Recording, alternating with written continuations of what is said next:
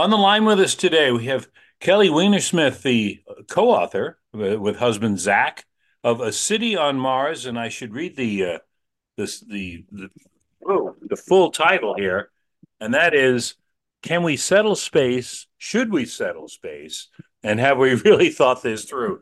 and you guys have thought it through. Um, it's it's an interesting thing. I mean, somebody might who doesn't know the book, hasn't read it, or doesn't know your view on it. Um, you're not opposed. If if I'm, you tell me now. You're not opposed to say space settlement, the concept. Just don't rush into it. But what's your what's your take on that? Yeah, absolutely. So my husband and I are giant sci-fi nerds and we started writing the book because we we were hopeful that maybe space settlements were going to happen in our lifetime. And so we we set out to write the book like the guide for our near-term future in space. And the more research we did, the more problems we came across and we ended up deciding that it, it's probably not going to happen in our lifetimes or or maybe even we hope it doesn't happen in our lifetimes because we'd like to see it happen slowly, make sure we know a lot more, for example, about biology, but we'd love to see it happen eventually. We're definitely not anti space settlement, but we are pro a thoughtful, slow approach to settling space. Is your next book on self-driving cars, or? uh, no, but I, I, hope that they they are hundred percent perfect by the time my daughter's old enough to drive. But uh, we'll see. The the information in the book, I mean, that, that I think is fascinating because I think most of us, and again, it depends on on uh, someone's attention to the subject. But if you're just sort of oh, okay, yeah, we landed on the moon and we know this, so we we we remember the yeah. I guess it also depends on your age because mm-hmm. I'm old enough to remember being herded into the auditorium at school to watch the the Mercury flights, you know, the the, the yeah. of shots up to the moon. So us old people, we we remember it when it was just sort of the space race was just getting on underway. Um, now it's a little different because uh, you got what private uh, rockets going up, uh, uh Bezos and, and Musk and, and folks that you mentioned in your book, uh, mm-hmm. among others. Uh, it's it's a different world now, isn't it? It is. And we so we read a bunch of books predicting our future in space starting in like I think my husband even read some from the 1920s.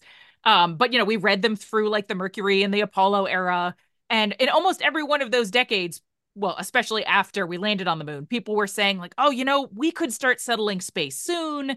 And so, you know, when you say we could settle space soon, you, you know, you risk being one of those people who's wrong because the, those people have been wrong for decades, unfortunately. But it, it does feel different now and, and this is why my husband and i initially wanted to to write the book so one of the things that seemed to be holding space settlement back in our minds was the cost of sending stuff to space and so the space shuttle was pitched as like, you know, it's reusable. It's going to drop the cost of sending stuff to space. It's going to make putting stuff into space super easy and affordable. But it turned out that the space shuttle was super expensive. And yes, it was reusable, but it was so expensive to get it like back up to a state where you could reuse it that it just didn't end up dropping the cost. Right. But then along comes Elon Musk, and he has dramatically dropped the cost of sending stuff to space. And, you know, I, I think it's something like, oh, maybe a thousand dollars a kilogram or something. So it still costs something like $300 to send an apple to the International Space Station. So mm. it's hmm. still expensive but it's way less expensive than it was, you know, before SpaceX came along. So yeah, the, the private industry is making a huge difference in our ability to get things to low Earth orbit, for example. And now you're getting companies that are, you know, trying to get missions to the moon going. And I think Blue Origin is working with NASA on a lander for the moon. And so, yeah, it, it does feel like things are different now. Talking uh, with Kelly Weinersmith, the uh, co-author of a city, uh, well, a city on Mars. We're picking out Mars, but it could be the moon or uh, mm-hmm. any number of other places. I guess as we as we develop uh, more knowledge on space, one of the things in your book, Kelly, that I, I enjoyed uh, because you start thinking about it, and especially when you you look at today's news, is the whole business of how different countries, you know, are approaching this, the United States included and these various space treaties. Can can you mention a little bit about that? Because I don't think people are clear on who owns what up there, or where should we go, and all that stuff. Yeah. So originally, when we had planned on writing the book, we had pitched one chapter on international law. And the book ended up having something like four to five chapters on international law because it ended up being a much more important topic than we had recognized when we first started this project. So the deal is that, uh, you know, before 1967, uh, the USSR and the US were starting to set off nuclear weapons in space. This was a way to see, like, oh, can you knock out Emily, enemy satellites so that they can't be spying on you? And things were getting really scary. So the whole international community was starting to worry about what's happening with these nuclear weapons. We've got the USSR and the US racing to space. Are nuclear weapons going to end up in space? And who gets to own what's up there? And everybody was kind of freaking out. And so it seemed like the right moment to go to the United Nations and work on some international law, uh, international space law. And so from that chaotic moment came the 1967 Outer Space Treaty. And it says a lot of stuff, but in terms of space settlement, the important things that it says are um, you're not allowed to claim sovereignty over anything in space. So when the US got to the moon first, we couldn't say finders keepers, this is ours um, and it also says that if someone, when someone goes to space, they are the responsibility of some country. That could be the country that they're a citizen of, or it could be the country that launched them into space, but some country is responsible for them. So if Elon Musk goes to Mars and says, I am an individual acting on my own, Mars belongs to me, uh, that is straightforwardly breaking international law.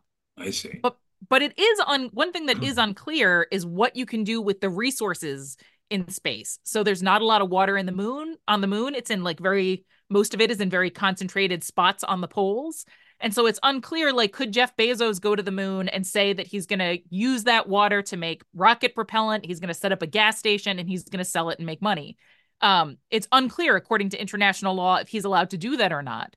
And the United States interpretation is that yes, that is okay. There was a 2016 Space Competitiveness Act that Obama signed and then Trump in 2020 had a very similar executive disorder or executive order. This might be one of the only things our political parties can agree on is that it is okay to sell resources in space. Um, and then recently in 2020, the Artemis Accords came out through NASA, and at least 20 other countries have signed on to our interpretation uh, of the Outer Space Treaty that it is okay to sell resources in space. Uh, but not all space powers have signed on. And so, you know, it remains to be seen how the rest of the international community will feel about our interpretation of, you know, what you're allowed to do with those resources. Talking with uh, Kelly Weinersmith uh, about a city on Mars, about space settlement, about uh, getting getting out off the Earth and maybe moving elsewhere.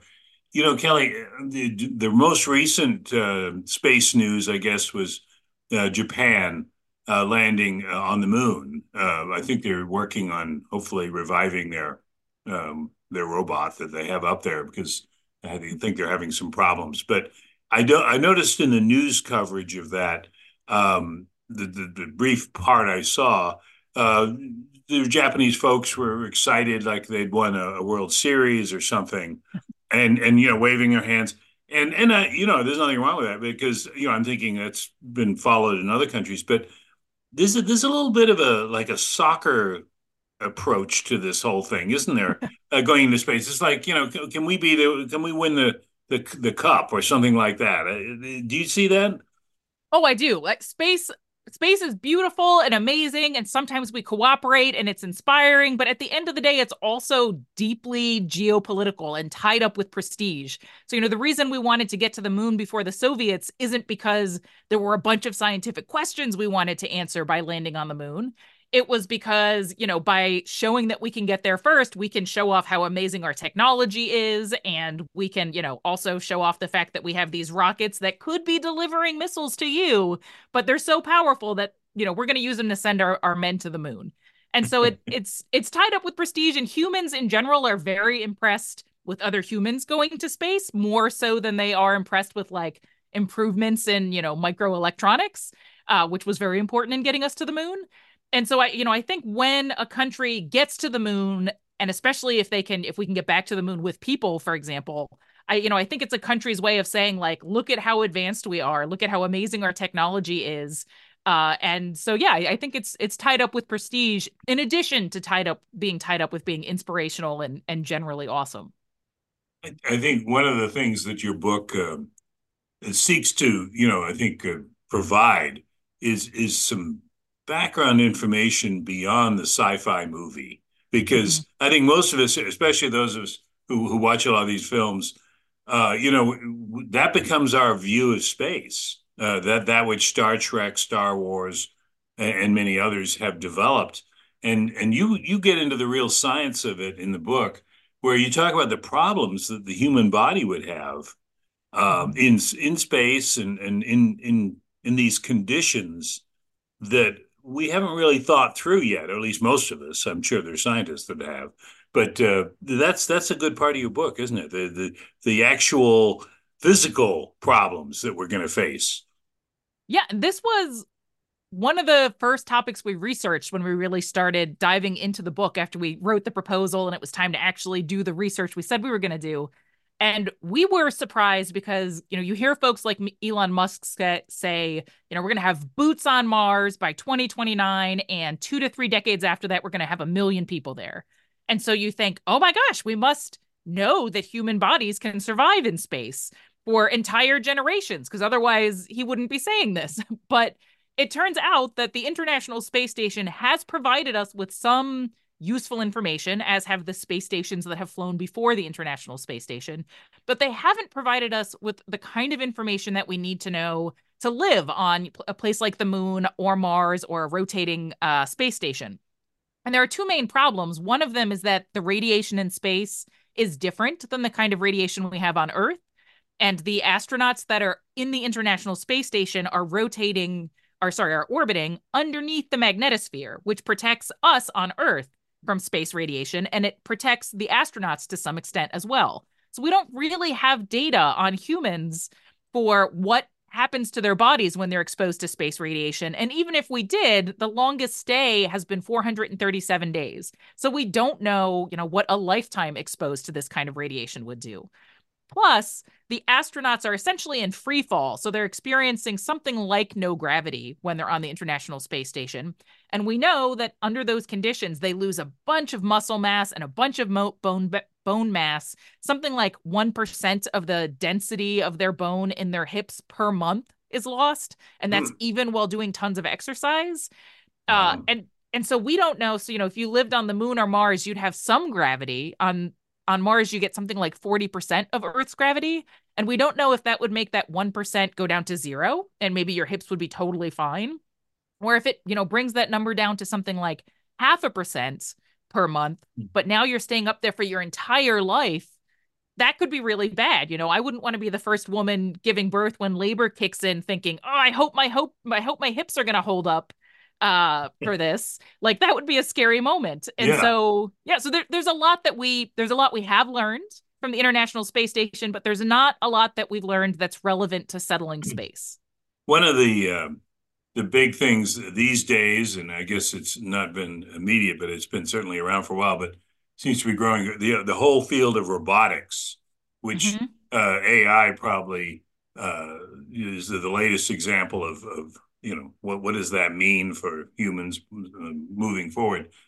Um, you know, robotics in space is something you cover in the book too, because uh, that's obviously a, a tool that could be used, but are we putting too much, uh, you know, imp imp importance on that, or what's your take on on robots being, uh, you know, elevated in the space race?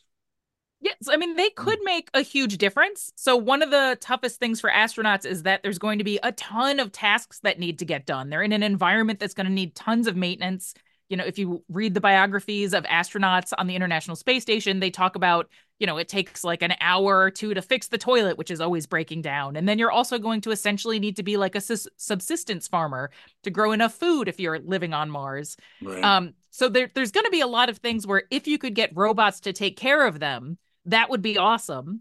But a lot of the proposals that we read hypothesize that we're going to have robots that, you know, that take care of everything. And you're going to be able to i don't know look outside the cupola at the beautiful sunsets on mars or something like that. But hmm. you know we we sent we've done amazing things on mars. You know there was a little helicopter flying around in the martian atmosphere but we still have a lot to learn so you know we sent a device that was meant to drill into the ground in mars to get some information about mars quakes uh, and we were only able to get in something like a few inches maybe like the it just ended up being different than we thought it was going to be, maybe more compact, and it was a little bit harder for the device to get like a grip on the ground. And so, you know, I think it's going to be a long time. We're going to have to do a lot of tinkering before we can actually use robots to solve a lot of these problems. So, you know, I'm hopeful they'll make our lives in space easier, but I, I don't think that that technology is going to, you know, uh, it'll take a while to develop that technology, I think. But AI might speed things up, and that would be great. Kelly, uh, have you, um, and, and I know you re make reference to this in the book, uh, that, you know, you dealt with a lot of folks that are very, very high on space exploration and, and settlement. Uh, mm-hmm. have, have you had feedback from some folks that say, well, you know, yeah, you raised some good points, but don't you realize that it's inevitable that, that we go into space, that that's the human calling or something? I mean, have, have you run into that or what, what kind of feedback have you had? Yeah, we so we've had a broad range of feedback. We've had lots of people send us emails saying very nice things, saying thing, you know, ranging from I didn't realize that there were this many problems or I realized there were this many problems, but the way that people usually write about space settlement, it avoids talking about them and I appreciate that you talked about it. And then we on the other in the other camp, there have been people who have literally called us the enemy, and another person compared our book to Mein Kampf which was Hitler's book, which feels like an exaggeration of uh but anyway, so um we do have we have encountered people who say, well, we're gonna do it anyway. Uh-huh. And and I appreciate their enthusiasm uh for this amazing journey, but you know, the international community in the United States does have a right to control the speed at which they get out there to do their things, you know, so that there are international laws governing behavior in space and countries are responsible for making sure that this stuff gets done responsibly.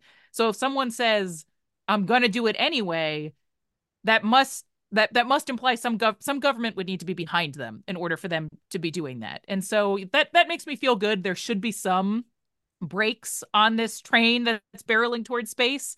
Um, and so hopefully, you know, countries are careful about who they allow up into space and what they allow them to do. When I was uh, reading your book, we were talking with Kelly Weinersmith, the, the author of City on Mars.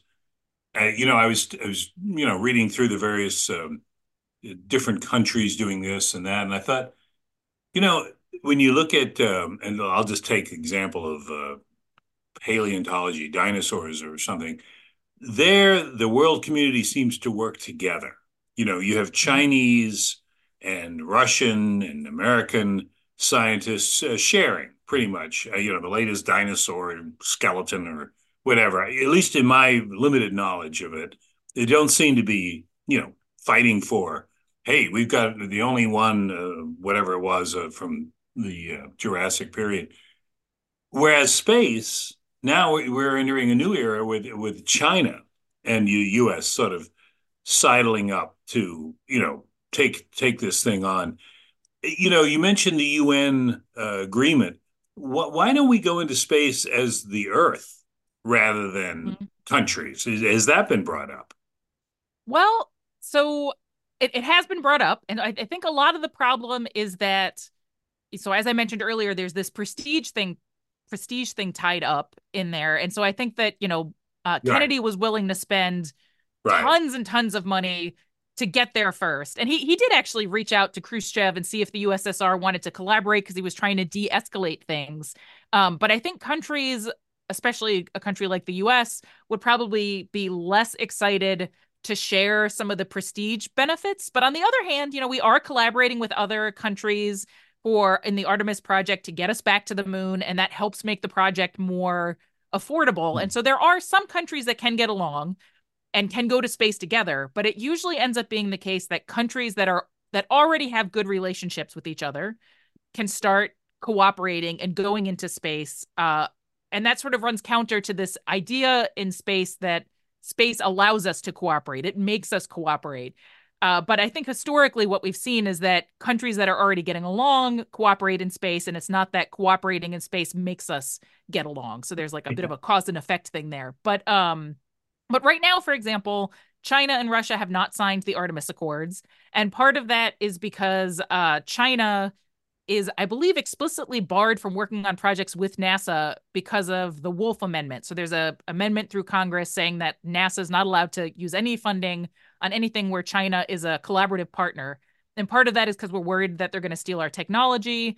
And then also there's concerns about human rights abuses that you don't want to be sort of tacitly sort of implying are okay by collaborating with someone. And so difficult to get the entire international community to cooperate. But I do think that, you know, probably some of our best chances of having a peaceful transition to life on the moon would involve a lot of cooperation and maybe an international station where I don't know uh, every country contributes you know some percent of GDP or something like that to make it happen and then different countries can like rent space in there I I don't know so I do think that international cooperation will help us be more peaceful on the moon when the time comes. Uh, so hopefully we can we can make that happen. But but as I said, it's tied with prestige, which makes it hard to get countries to pony up the funds. You've got a lot of good history in your in your book, uh, as I mentioned earlier, written in a in a uh, you know a, an upbeat, uh, non scholarly fashion, which I think appeals to me. But you had a part in there about how the U.S. acquired German technology after World War II, mm-hmm. uh, rocketry uh, specifically. And the point I think you make is that the Russians were very upset that they didn't get there first. Uh, mm-hmm. to, this, we're talking about the V one, V two uh, rocketry that uh, Germany fired off uh, towards the end of that war, and you know America made off with most of it, the, the rockets, the scientists, and everything else and and we kind of accept that. I'm wondering after reading uh, your your book, what would have happened had Russia got there first and and you know, acquired that technology? Uh, different different uh, set of circumstances there. Yeah, that's an interesting thought experiment. Uh, so I, I act, of course, I don't know for sure what would have happened, but I can imagine it's possible that they wouldn't have had quite the same benefits that we would have had uh, by taking the German or bringing the German scientists back home. So the we read some stories about what the German scientists who did end up in the USSR, how they contributed, and they ended up feeling like the Soviet Union was a little secretive and they wouldn't really let them get involved in the project. So they were sort of working on the periphery. They didn't really feel sort of satisfied with their contributions. So it's possible if the Soviet Union had more of those German scientists, they might not have been able to you know make the best use of them. Whereas when we brought those those rocket scientists to the US we put Wernher von Braun uh, in charge of the projects eventually and that helped us get to the moon. So uh, but you know it's it's hard to say. Maybe if they had gotten you know the chief guy Wernher von Braun I'm sure I'm saying that name wrong uh, then you know, maybe they would have beaten us uh, but I'm glad they didn't. Well, you know, because I think uh, people, you know, and, and again, this is a lot of a lot of interesting history that's that's long past now. But I think people might not realize the first rockets that the United States sent up uh, after the war were V were basically V two rockets that yeah. they inherited from from Germany. So you know it was like they got a, a nice uh, start on their on their space program, uh, acquiring Germany's. Oh yeah, huge, absolutely huge. We, I mean, we had some rockets that we had made on our own, and I think so, you know, Sputnik was the satellite the Russians set up, sent up. That was the first one that went up and sort of got the whole space rush started.